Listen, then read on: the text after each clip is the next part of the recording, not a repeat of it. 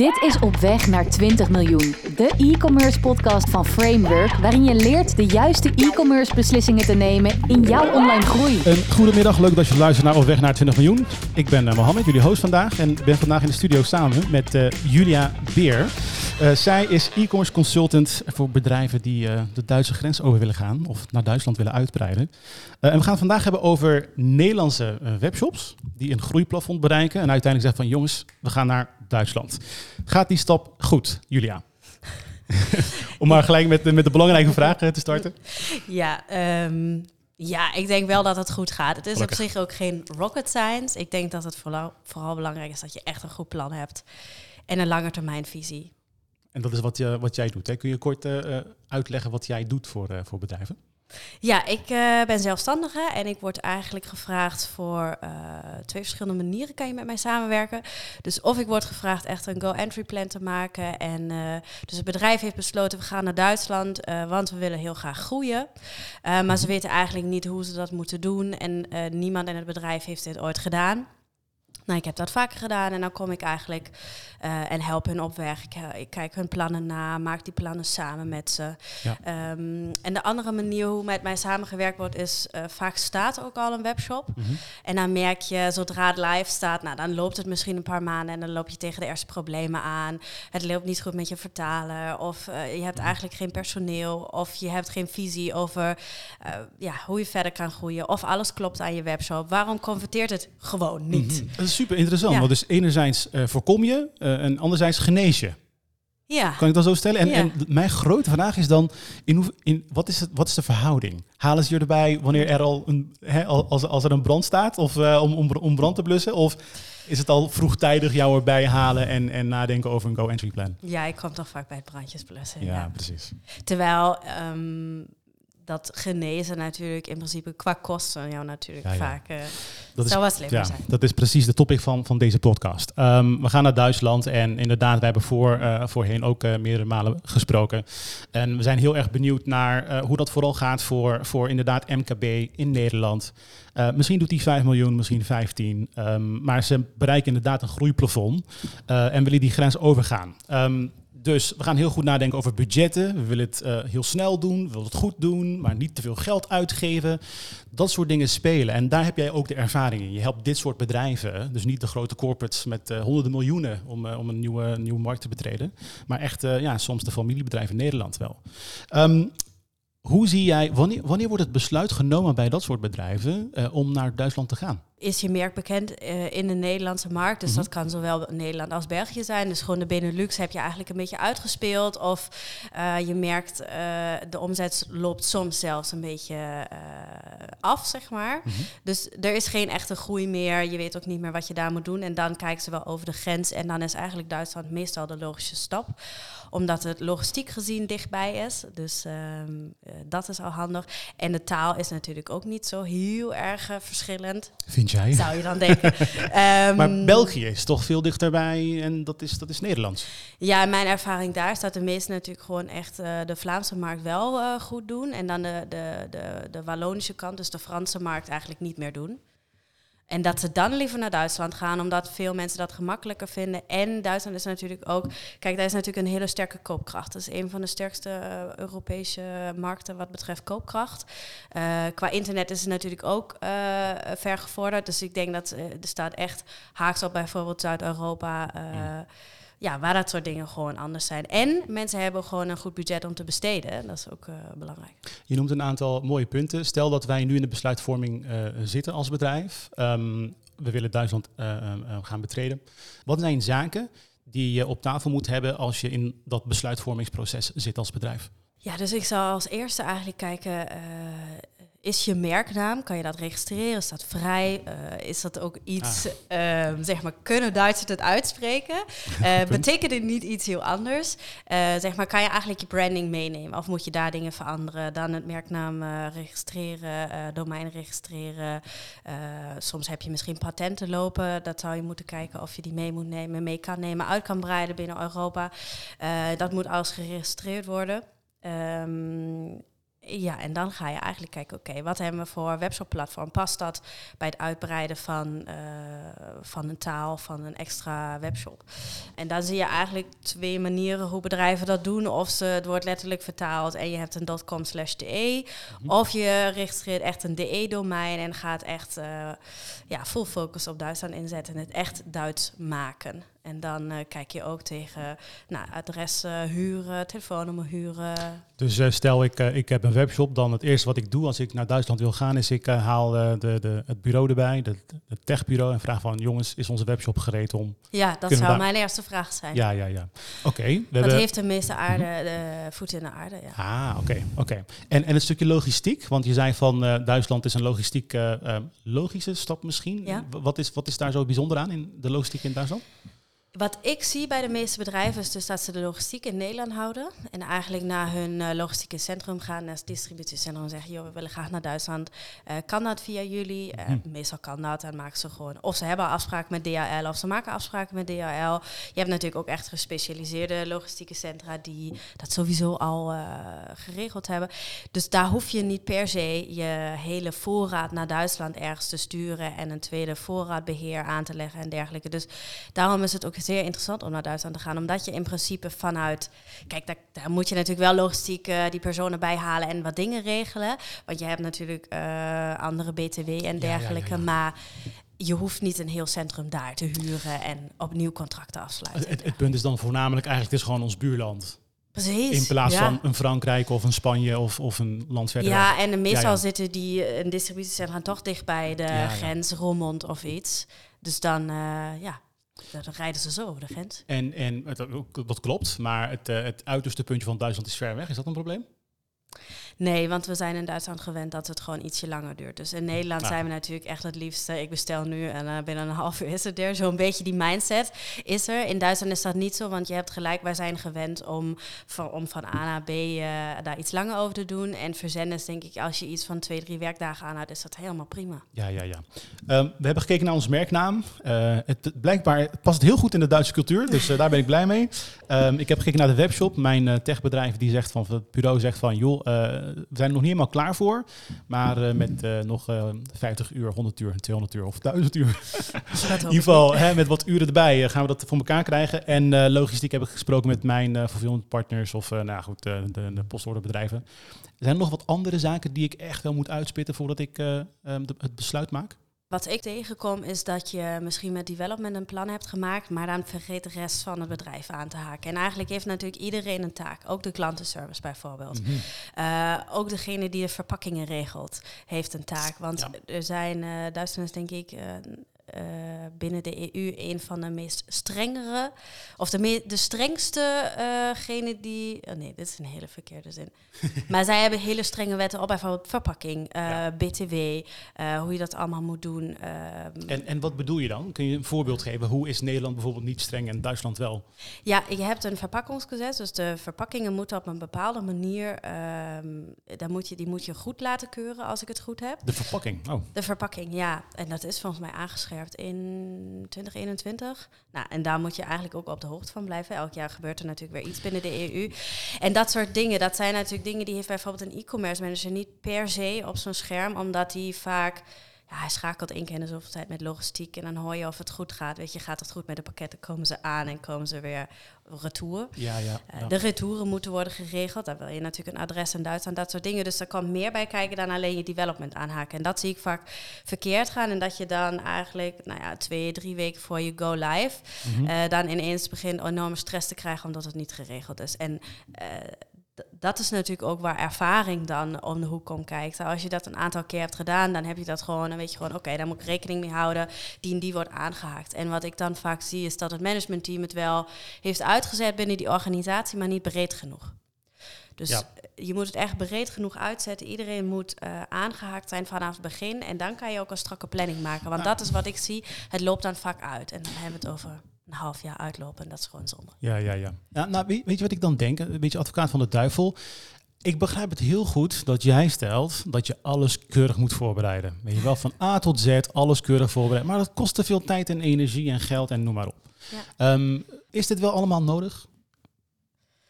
Nou, de Duitser in mij zegt ja, dat is sowieso nodig. Want wij houden van onze regels en daar houden we ons aan. En afspraak is afspraak. Dus ehm, ik denk dat, dat dat ook is wat ik het meest meemaak. hè. Dus we gaan even Mhm. hup hup live. En dan merk je, oh, dus ze hebben toch een hele scherpe regelgeving. Dan krijg je de eerste bekeuring. En dan denk je, oeh, dat doet pijn. Mm. Maar de tweede doet pas echt pijn. En dat wil je niet. Je wilt het gewoon goed doen. Plus, eh, Duitsers hebben niet heel snel vertrouwen. Al helemaal niet als ze zien dat je niet een Duits bedrijf bent. Dus dan verspeel je eigenlijk mom- je momentum. En dat is gewoon jammer. Kijk, je hoeft het niet... Het is nooit af, het is nooit perfect. Dat weten we in e-commerce land ook. Het, eh, de, de ontwikkelingen zijn ontzettend snel. Maar heb je MVP in ieder geval echt goed. Ja, en dat is eigenlijk het volgende waar ik het eh, over wil hebben. Dus stel, we zijn voorbij die besluitvorming, besluitvorming en eh, we hebben gezegd, oké jongens, we gaan dit doen, want eh, we hebben een beetje rondgevraagd, onderzoek gedaan, weet je wat, ziet er maar goed uit. Eh, we kunnen dit aan.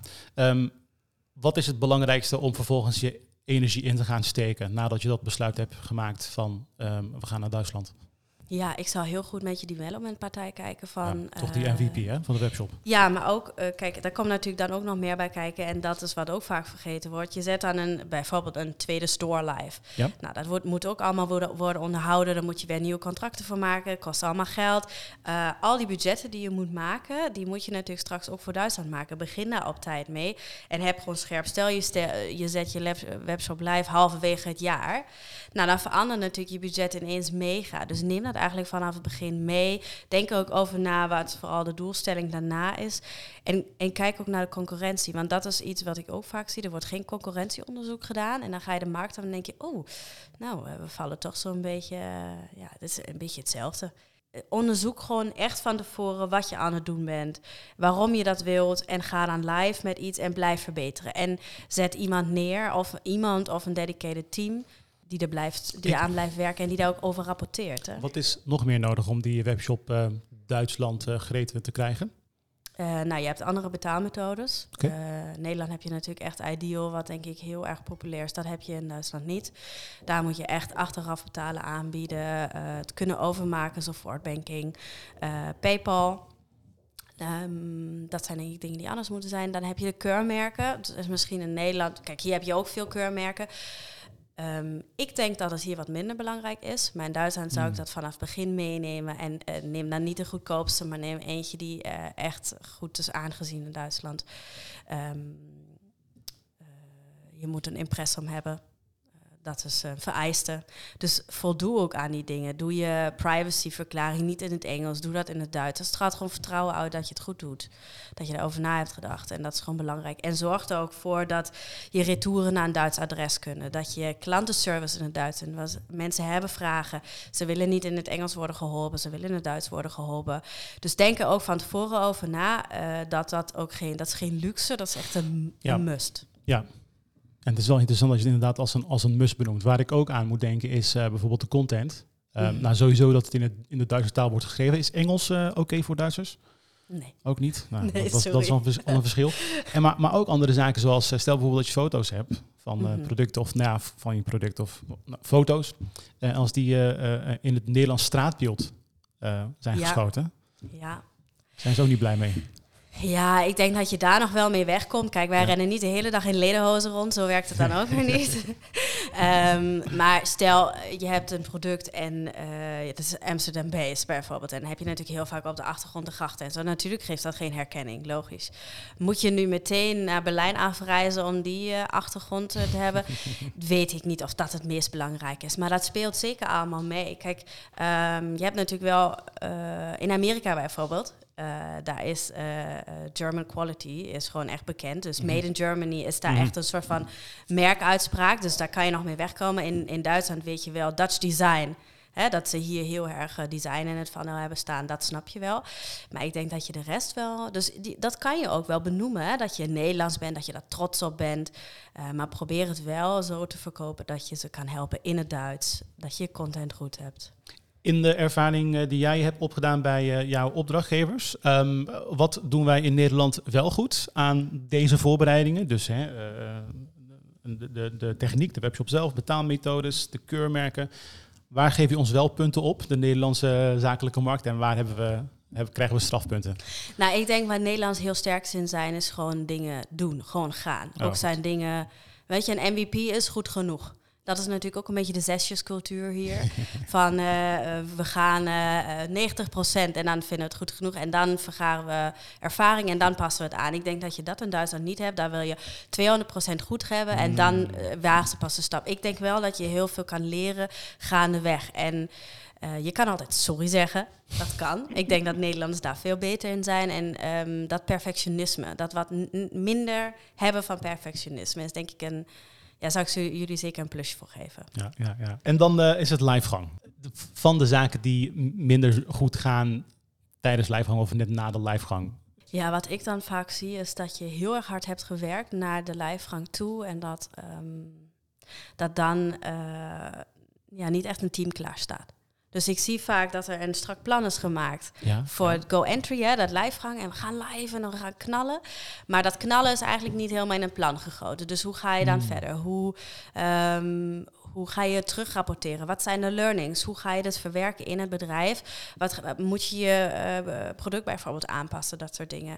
Uh, vaak merk je dan, oké, okay, je werkt naar een piek toe en dan verslapt het een beetje. En dan ga je live en dan merk je ineens, oh, we hebben helemaal niemand die Duits is. We hebben niemand, uh, de vertaler die, uh, die was, het was oké, maar misschien is het niet helemaal hoe je het uh, had willen hebben. Dus hoe ga je verder? Wat, wat is je tactiek daarna? Want dan wordt het natuurlijk pas interessant.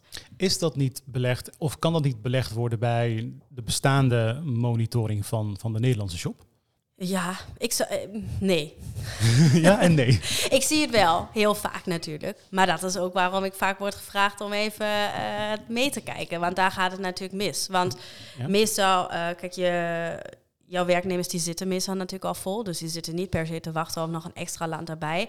Plus um, voelen ze vaak ook niet... Um, ja, de verantwoordelijkheid of de, ja, ze hebben daar niet per se een uh, affiniteit mee om dat nog erbij te doen. Want dan, he, ja, ik zie het dan vaak een beetje zo alsof de Duitse markt een beetje de alien is binnen de rest van het bedrijf. Omdat ah. niemand zich helemaal verantwoordelijk voelt. Oh, grappig. Een stukje betrokkenheid die, die ja. optreedt dan.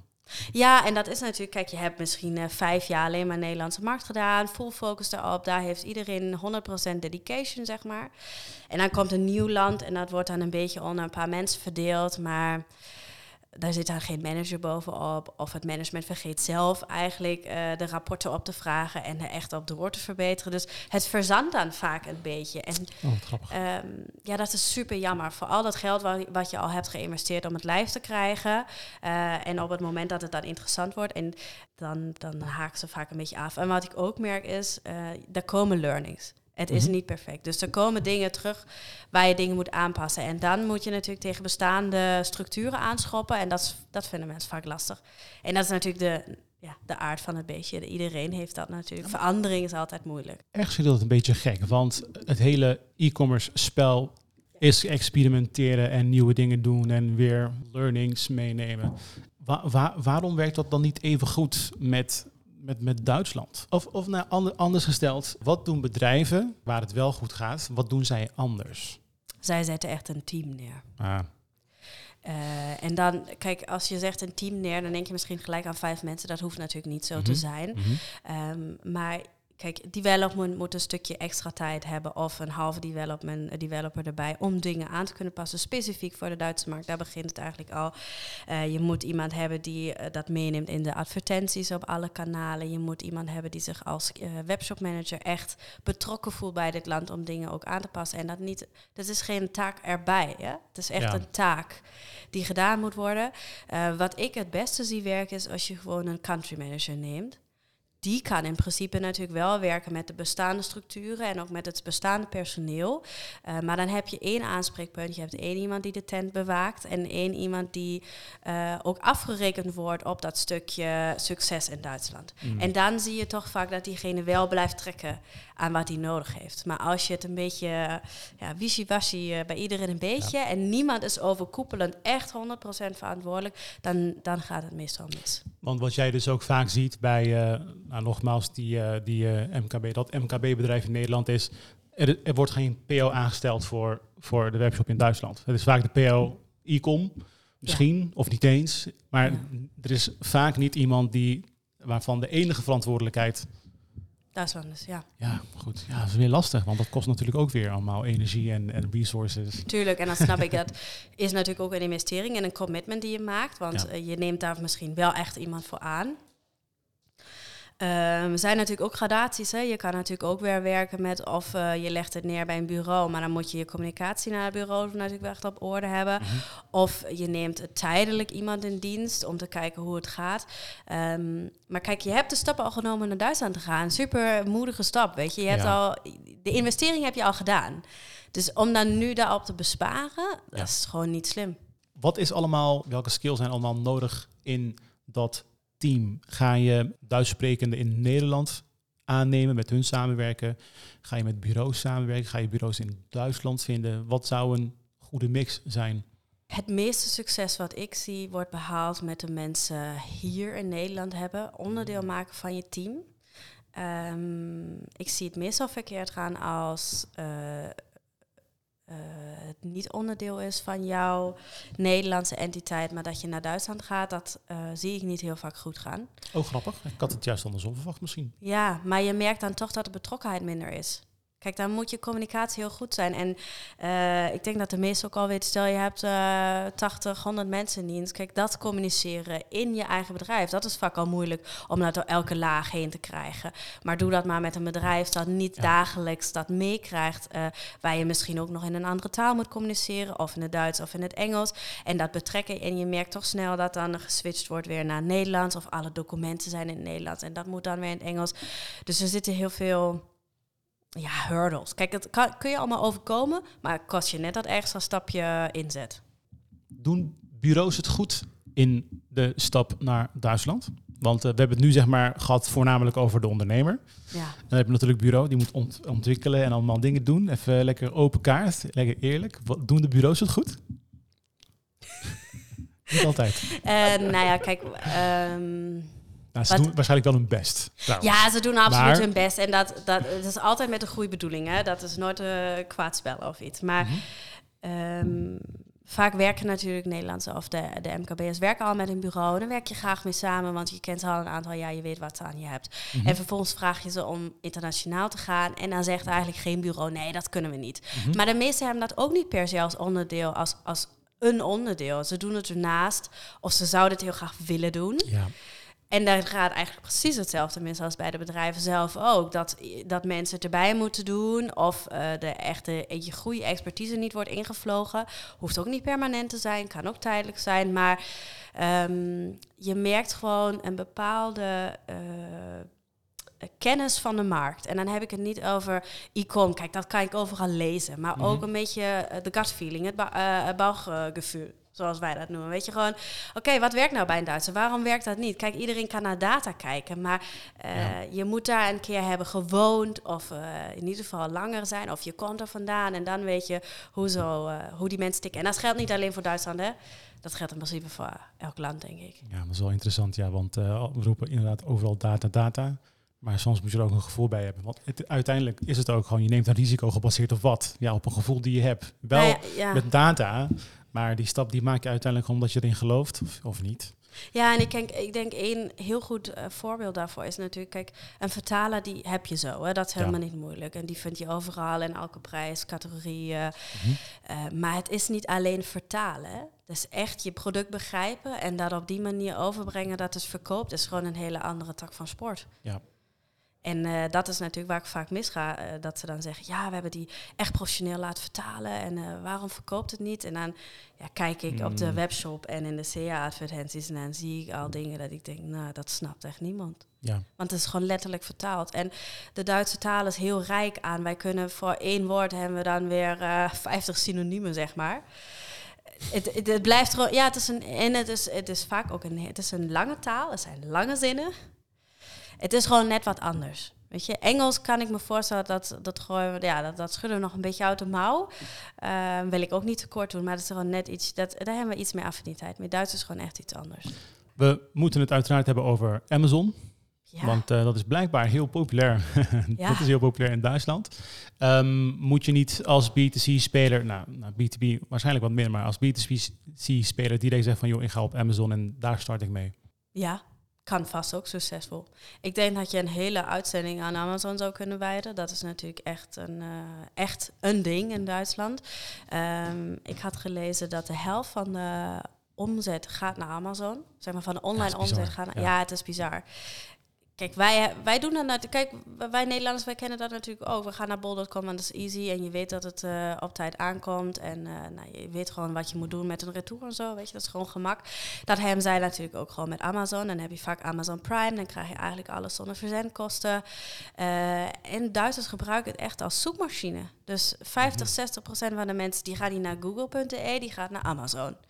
En zoekt naar dat product wat ze willen hebben. En dan heb je dan natuurlijk ook enorm veel keuze. Ik wil een beetje ter afronding twee tips van jou. Mhm. De een is voor de webshop die uh, nog niet de grens over is gegaan. Dus die is een besluitvorming, die is aan het nadenken. En de tweede is voor de shop die daar al is en natuurlijk daarmee stoeit. Ja, dus dan kijken we eigenlijk altijd van, uh, wat zijn je verwachtingen? Uh, waarom denk je dat jouw product daar ook succesvol is? Wat voor antwoorden krijg je daarop? Zijn dat spannende antwoorden of altijd gewoon een beetje ja prima? Ja, de meeste de voornaamste reden is natuurlijk ja we willen groeien en we hebben omzet nodig. Um, maar ik denk eh, waar ik daarmee op doe met deze vraag is ook om een beetje te toetsen hoe heb je je onderzoek gedaan? Weet je, heb je mm. echt verdiept? Waarom is het per se de Duitse markt, niet de UK bijvoorbeeld? Ja. Wat zijn je redenen daarvoor? Want je, je gaat naar een land waar het een andere taal is. Nou, de valuta is natuurlijk gelukkig hetzelfde, dus dat is allemaal niet zo spannend. Um, maar je betreedt wel een markt waar je ook een affiniteit mee moet hebben. Je doet het niet even, je doet het ook niet voor een jaar. Je doet het misschien voor heel veel jaar. Je steekt heel veel geld in. Dus wat is je onderbouwing om dat te doen? Oh, grappig. Dus je toetst eigenlijk eerst de commitment van, uh, van de ondernemer. Wil je dit echt doen? Ben je klaar ja, en dat, dat, uh, kijk, en dat is natuurlijk ook wat je leert door ervaring. Is dat als het commitment er niet is, mm. dan is succes behalen ook heel moeilijk. Want van wie moet het commitment dan komen? Ja, ja, ja. En het loopt niet uit zichzelf. Hè? Ja. Je moet er echt wat voor doen. Want de Nederlandse markt heb je natuurlijk ook wat voor moeten doen. Oké, stel, stel, dat we het daarbij houden. Dat, dat, het belangrijkste advies om over na te denken is: je bent nog niet in Duitsland, go entry plan. Ben je er bereid voor? Ben je committed? Ga je dit doen? Ja, of nee? En, en, het tweede stukje advies wil ik richting dus dat bedrijf die is naar Duitsland gegaan. Hoe pak je dat aan? Je komt daar binnen, wat ga je doen? Ja, dan doe ik eigenlijk altijd een audit. En dat houdt in, okay. uh, ik check de gehele webshop, de belangrijkste pagina's. Um, ik check de data, dus analytics. Waar, waar, check je op bijvoorbeeld, de webshop? Ja, heel simpel. Uh, vertaling, uh, betaalmethodes, voldoen ze aan de wettelijke verplichtingen? Um, hoe kom ik binnen? Uh, Kan ik het makkelijk kopen? Ik doe daadwerkelijk een aankoop. Ik uh, laat het dan naar uh, familie sturen, bijvoorbeeld in Duitsland. Aha. Hoe gaat dat hele proces? Waar zitten nou de kink in de kabel, zeg maar? Ah, oké. Okay. Um, en dat rapporteer ik terug. Daar maak ik een heel verslag van. En dan... Um, uh, of je voert het zelf uit. Dus ik geef je echt de to-do's van hey, dit, dit, dit en dit. Als je dit aanpast, nou de meeste uh, passen dit dan aan of vragen mij daarmee te helpen oh, om het aan te passen.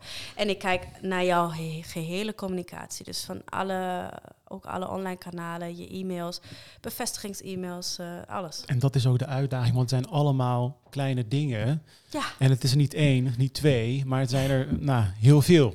Ja, het hoeft geen rocket science te zijn, maar je moet het wel doen en ja. iemand moet het doen. Iemand en iemand, moet het doen. Nou ja, en iemand moet jou dan ook kunnen vertellen, oké, dit is wat er verkeerd gaat.